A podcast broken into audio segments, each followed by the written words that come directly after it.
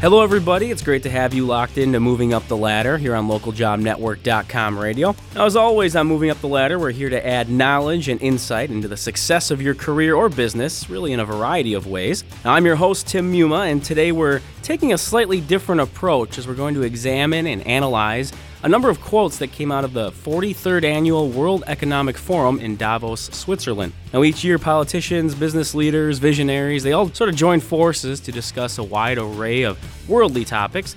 Of course, we're focused on ones that can apply to business and employment specifically. So, joining me from California to help break it all down is Ron Baker, founder of the VeraSage Institute and a, really a well respected thought leader, speaker, and consultant in a number of these areas. So, Ron, uh, pleasure having you on with us again. Thank you, Tim. Glad to be back. Uh, you know, the impetus behind this a little bit was you, you hear these quotes, and it might not just be at this, um, you know, annual meeting, but you hear quotes, you hear business leaders sort of tell you things or give their advice, and that's terrific. But sometimes we don't really know what it means or how, what to take from that. So I wanted to pick your brain and, and, sort of get your take on these, and whether you agree or disagree or just have a, an opinion on it. Um, I know you'll be honest and forthright with us. So that's what we're looking for. So really, the, the first subject matter there was, and they sort of grouped these into pretty hot topics in these that leadership and innovation. You hear that those terms all the time, especially nowadays. And the first quote that I was going to bring up to you is from Mark Benioff, the CEO of Salesforce.com, and he was quoted as saying, "You need to have a beginner's mind to create bold innovation." And I guess when you hear that, what's what's your take from that, Ron? I, I really agree with that. I think you you know approaching things like with a childlike uh, sense of wonder is great approaching with questions rather than answers. Hmm. Uh, I think a lot of business people, especially professionals and others, uh, think they have to have the answers to everything. And one of the things I've learned from reading Peter Drucker, uh, probably the premier management consultant of all time, was when he approached a consulting job, he led with his ignorance, hmm. not his knowledge. Sure. He led by ans- asking questions. He asked Jack Welch that famous question in the in I think a swimming pool. You know, if if you're not number one or number two, uh, if you're not the leader in your sector, what are you going to do about it? And that's how Welch decided if we're not number one or two, we're going to we're going to exit from that sector. And that was from a question, not an answer that Drucker gave, but a question. So I think the questions uh, have have the profound truth, and and that's kind of how I view this. Um, you know have a beginner's mind and beginners ask questions. I, I like the idea of asking questions. I get in trouble a little bit both uh, with my wife and with my uh, manager here for asking you know those those those kind of questions that maybe they don't want to hear sometimes but so I'll, I'll, take that as a compliment now.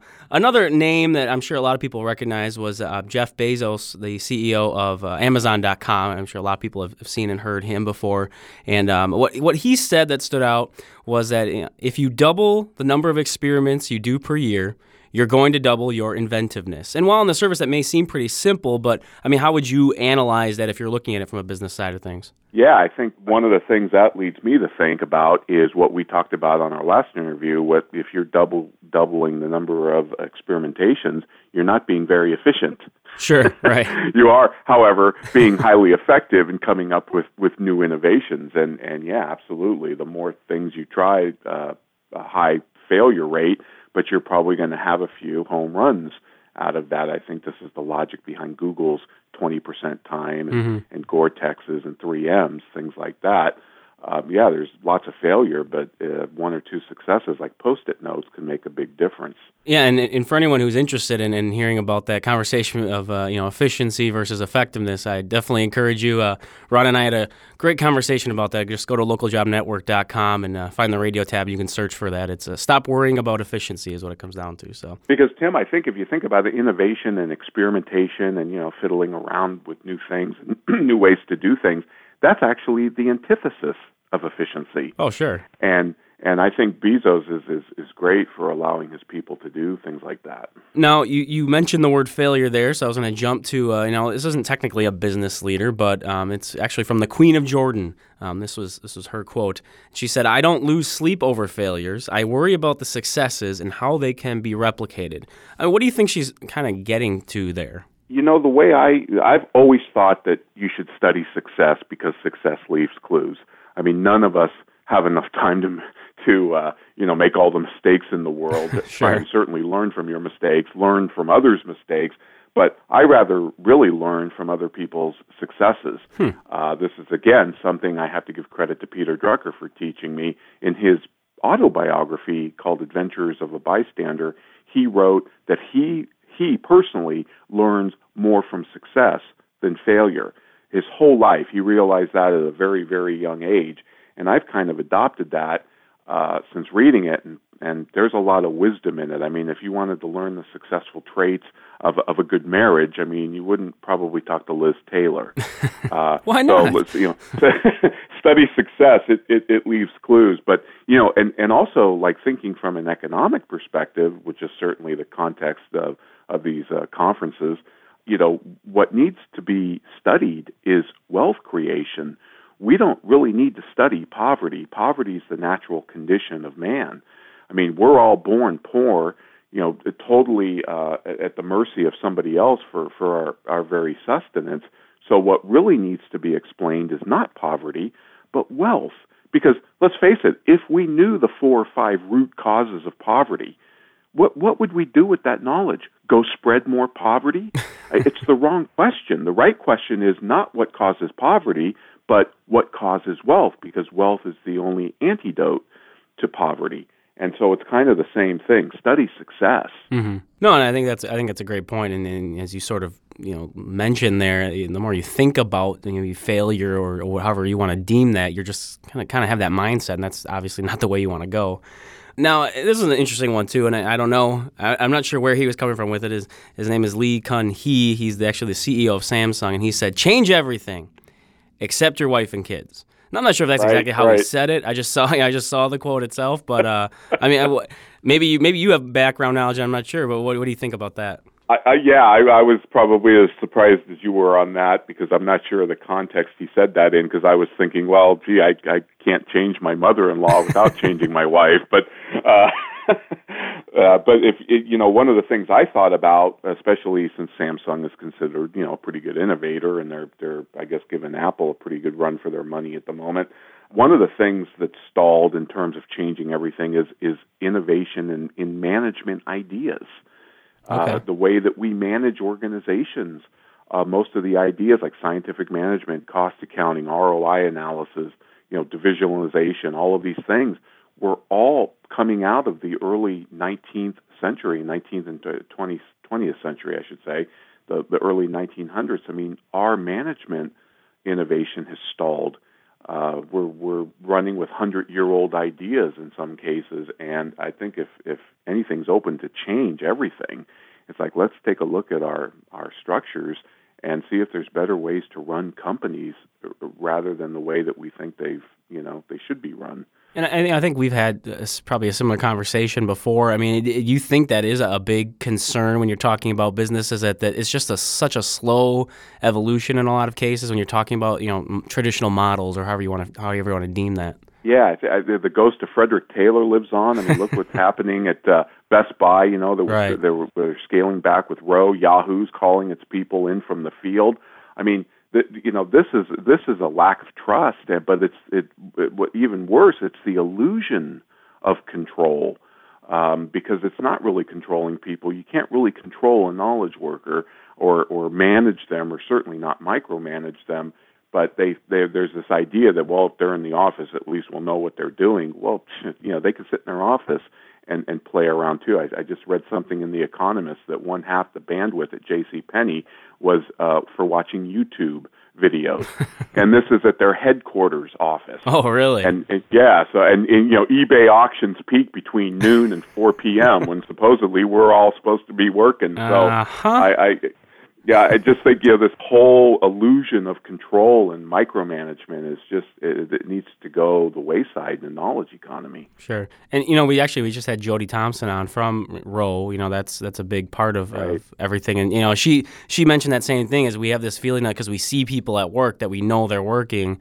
and if they're gone we don't know what they're doing, but really as you brought up, it's all an illusion anyway. So because you know if you look at all of our management ideas, they're, they're really good at controlling inputs but we're lousy at assessing and judging the output.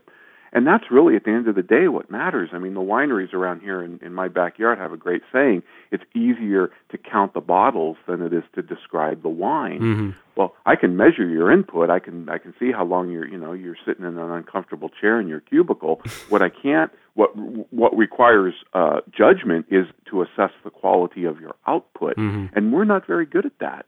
So we default to inputs. We default to the easy measures. Now, those first handful of, of quotes, you know, you pretty much agreed with, and we, we did sort of get a little bit, uh, you know, uh, go into more the idea of change and everything. But um, there are some things that, again, everyone's going to have their own opinion. Just because they are a business leader doesn't mean we should completely just abide by everything they say. So, um, you know, there were a few things that you and I discussed that maybe you didn't agree with so much, and we can sort of touch on those as well. There was Barry Salzberg, a CEO of, uh, is it Deloitte? Is that how it's pronounced? Yes. Okay, Deloitte. Yep. Um, and uh, Barry Salzberg said people believe they are more innovative than they are, and that gap is leadership in their company. I guess what's what's your thought on that? You know, to learn uh, any type of thing, uh, to, to, to learn innovation by studying a Big Four is the equivalent of trying to learn physics from the Roadrunner. I mean, you know, th- this idea that people are, he thinks are more innovative than they than they really are. I mean, people are innovative if they're put in an environment where where they're allowed to flourish. And I would certainly say the Big Four because I am an ex Big Four person, not with Deloitte but with uh, KPMG. Okay. Uh, these are not environment. These are not hot houses of innovation. I mean, their business model is coming up to its hundredth year anniversary. You, you could shuffle all of the big four partners around the firm, the big four firms randomly, and mm-hmm. not a thing would change. I mean, these guys are, you talk about karaoke capitalism, they just sit around and copy one another. So I, I don't listen to anything that any partner says from the big four in terms of leadership or innovation because I think they're horrific at both. Do you think like with that quote, I mean, is that is that something where it's almost like a put down or is it is it a way to keep control? I mean, what do you what do you take that as? Like why would in your mind saying that not being a positive, what what what is the point there? Yeah, I, I think he's trying to say that um, you know maybe maybe he's trying to say that if there's leadership in your organization, people can be innovative. Uh, I'd, I'd, I'd love to see the context in which right. this was said. Right. But um, but all I know is that either way, innovation at Deloitte is terrible. There is none, and that and and the gap in leadership at Deloitte, I would also say, is is far and wide between what leaders say they want and what they actually do. And you know, economists have this great concept of revealed preference. Don't listen to what, what people say. Watch what they do, hmm. because what they do reveals their real preferences. And if you look at Deloitte, that what they do is run on a hundred-year-old business model that says we sell time, and they treat their knowledge workers like they were factory workers or even piecemeal workers that have to punch the clock. I mean, there might as well be time clocks uh, at, at Deloitte because everybody has to fill in a timesheet in six-minute increments um, and and they're focused on the labor pains and not the baby. and not only do they measure the labor pains, but they bill for them. They bill their customers for them in six-minute contractions. So for this guy to talk about leadership and innovation, I don't know. It's kind of like uh, you know trying to learn about the Holocaust from Hogan's Heroes. So I can mark down that uh, you're not going to be uh, giving a, a, quality reference for anyone from Deloitte. That's like I can take from that. No, any of the big four actually. okay, I, okay, uh, okay. They they are they are truly dinosaurs. Now, an interesting. uh, I say interesting because it comes from you know a lot of times we talk to people and they, they always reference the Harvard Business School and um, maybe the, you know from the Harvard Business Review and that sort of thing. Uh, and William George, who's a professor at the Harvard Business School, said leaders who are mindful tend to be more effective in understanding and relating to others and motivating them towards shared goals. Hence, they become more effective in leadership roles. Now, even as I was reading that, I can sort of see you smiling. I think on the other side of the uh, the country here. What, what's your take from from William George's quote? Actually, smiling and sleeping at the same time. Is that possible? I mean, this is profound. Yeah. Leaders who don't pay attention are less effective than leaders who do pay attention. I, I, this is kind of wow. This is why we need Harvard. Uh, this this illustrates to me, Tim, the banality of of most leadership scholarship. I mean, leadership scholarship needs to go away. The last thing the world needs another book on leadership for Hmm. crying out loud. I mean, I think this topic is so overrated. Uh, I can only think of a few books that are worth reading when it comes to leadership. and uh, that, that that wouldn't just you know bore the pants off of you. And and one, by the way, which is from a very unusual place, is by Richard Nixon, uh, the former president. He wrote a book called Leaders, hmm. and I'm not kidding you. It is truly one of the most inspiring books on leaders because I mean this gentleman met most of the world's leaders, mm-hmm. Winston Churchill, and you know all, and he profiles them and he talks about the characteristics. And I and I got more out of that book than any other book I've ever read in the business genre on leadership. Uh, one last quote in the in the uh, in sort of in the, the realm of leadership and innovation comes from Joe Schoendorf, and uh, his his comment was the two biggest tidal waves going on in technology today are social and big data, and they are coming together. Your thoughts? No doubt, social media, Facebook, and then all the others, LinkedIn uh, having a huge impact, changing the way we communicate, work, collaborate, share, and, and all of that. And and I can see some great search engines coming out of Facebook. You know, I know they're working on something that will be very uh, sophisticated in terms of getting tacit knowledge from your from your friends and and all the tacit knowledge that resides in the Facebook uh, arena. Uh, big data, however, I'm not so excited about. Big data scares me because data is not data is not even information. Uh, there's data and then there's information, and of course there's knowledge. And I think big data without judgment leads to really big errors. And I'd point to guys like Robert McNamara, who who you know, was one of the Ford whiz kids, but he also ran the Vietnam War under Lyndon Baines Johnson. And this guy was a quant. I mean, all he would do was study numbers. Mm-hmm. Well, he didn't bring any judgment. He didn't listen to the army colonels. He didn't listen to their wisdom. He just looked at the numbers. He thought the truth, you know, numbers don't lie, right? That whole thing. Sure. And he was terrible. He was absolutely terrible, and he mismanaged that war. And he actually wrote a mea culpa in his in his uh, autobiography before he died about how wrong he was. So big data, I don't think has uh, I don't think it's a silver bullet. I think it can lead to also big problems, and they can spread faster. Well, and you know, uh, I think this this goes back. Not to cut you off, I think this goes back to when we had the conversation about efficiency and effectiveness, and that idea of you know knowledge being that you're making judgments and you're you're actually you know being able to to make decisions based on that, as opposed to just getting all this this data like you talked about. I mean, is that do you feel that's part of why we're sort of we've gone in that direction of efficiency versus effectiveness? Yes, Absolutely. I mean, uh, big data again can prove, you know, mathematically, everybody in the world on average has one testicle, but it's. How did I know you're going to go back to that? but, but it's wrong from a human judgment standpoint, and I just think that you know, the numbers can lie. Um, the numbers can actually uh, hide the truth and obfuscate the truth if there's no judgment behind them. So I would hate to think that we're going to rely more and more on big data. For now, we do need to take a brief respite here with our guest, Ron Baker, the founder of VeraSage Institute and really a well respected thought leader in these areas. We've gotten plenty of opinion and analysis from Ron already, but we've just scratched the surface here on Moving Up the Ladder. As in part two, we'll touch on the so called rising generation and hear a little something from Bill Gates. To listen to the rest of this conversation, go to localjobnetwork.com slash radio slash list. On the upper left hand side, you can type in Moving Up the Ladder dash quotes from business leaders in the keyword search, and part two should pop up for you. Meanwhile, if you have any questions or suggestions, email us at ljnradio at localjobnetwork.com. Wishing you success in all your endeavors, I'm Tim Muma.